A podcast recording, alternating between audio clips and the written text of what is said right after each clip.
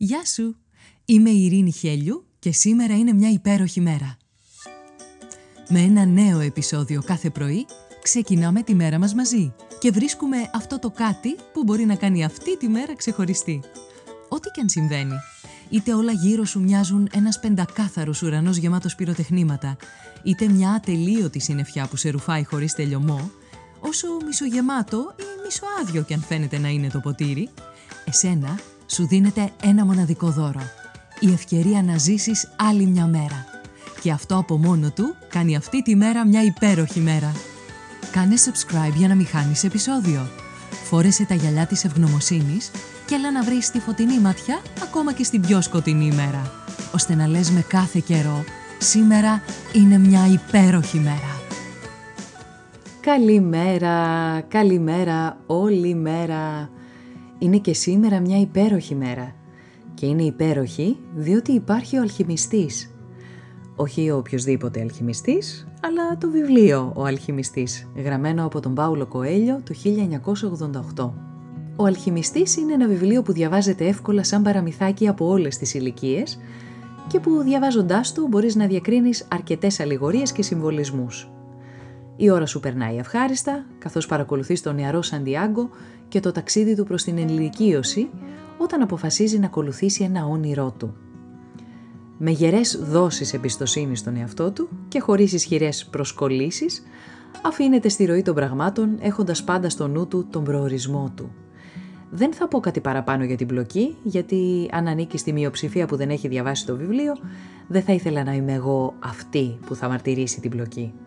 Αυτό όμως που μπορώ να πω και που με βεβαιότητα συμφωνείς, είναι ότι γνωρίζεις τη φράση «Όταν κάτι θέλεις πάρα πολύ, το σύμπαν συνομωτεί για να το αποκτήσεις». Έτσι δεν είναι; Ε, λοιπόν αυτό το βιβλίο σου χάρισε αυτή τη φράση. Αυτή τη φράση πίστης, ελπίδας, εμπιστοσύνης, οράματος και προσδοκίας. Γιατί εδώ που τα λέμε, τις στιγμές που κουράζεσαι κυνηγώντας το στόχο σου, οι πρώτερες θετικές εμπειρίες σου και κάτι τέτοιες φράσεις θα σε στηρίξουν να μην και τα παρατήσεις. Με τον αλχημιστή μαθαίνεις να αποδέχεσαι αυτά που μοιάζουν εμπόδια και καταστάσεις δύσκολες, αφού καταλαβαίνεις ότι είναι κομμάτι της μεγαλύτερης εικόνας που δεν μπορείς να αντιληφθείς τη στιγμή που συμβαίνουν τα πράγματα και που χωρίς τις δυσκολίες δεν θα έφτανες ποτέ στον προορισμό σου. Επίσης σου διδάσκει ότι καμιά φορά αυτό που επιθυμείς είναι μπροστά σου, δίπλα σου, κάτω από τα πόδια σου και που ακόμα και αν δεν μπορείς να το διακρίνεις, θα έρθει η ώρα που θα το απολαύσεις με άλλη επίγνωση και με την οριμότητα που σου χάρισε το ταξίδι της ζωής. Αυτό που ίσως δεν γνωρίζεις είναι ότι η επιτυχία του βιβλίου είναι και η επιβεβαίωση του γνωμικού. Τι εννοώ; Στα νιάτα του, ο Πάουλο είχε γράψει στο ημερολόγιο του ότι θα γίνει ένας πολύ σημαντικός συγγραφέας και ότι θα γράψει ένα βιβλίο πολυδιαβασμένο σε όλη την Ιφίλιο. Όταν έγραψε τον αλχημιστή, κατάφερε να βρει έναν εκδότη και το βιβλίο πούλησε κάποια αντίτυπα. Αλλά μετά από ένα χρόνο ο εκδότης δεν ήθελε να ασχοληθεί άλλο με το συγκεκριμένο βιβλίο και του παρέδωσε τα δικαιώματα πίσω. Ο Πάουλο, ο οποίος με απογοήτευση χτύπησε πολλές εκδοτικές πόρτες, βρήκε τελικά αυτούς που θα το αποδέχονταν και που εξέδωσαν το βιβλίο. Στα χέρια αυτών των ανθρώπων έγινε το βιβλίο σταδιακά μια παγκόσμια επιτυχία. Η ιστορία του βιβλίου σου φωτίζει τι μπορεί να καταφέρει η δύναμη της θέλησης.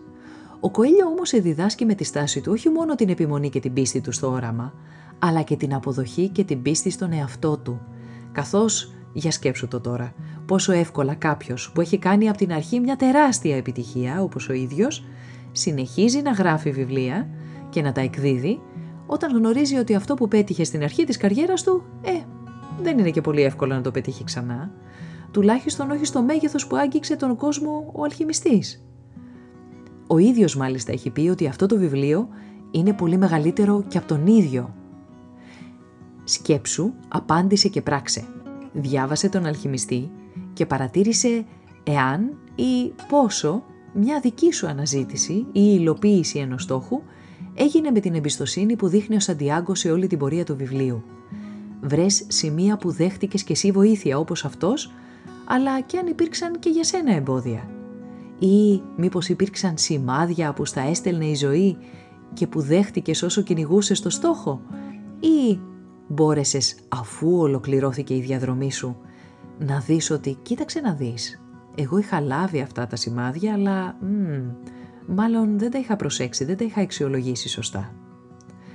Έχει απόλαυση αυτή η διαδρομή. Τι λες, θα το κάνεις; Σήμερα που είναι μια υπέροχη μέρα;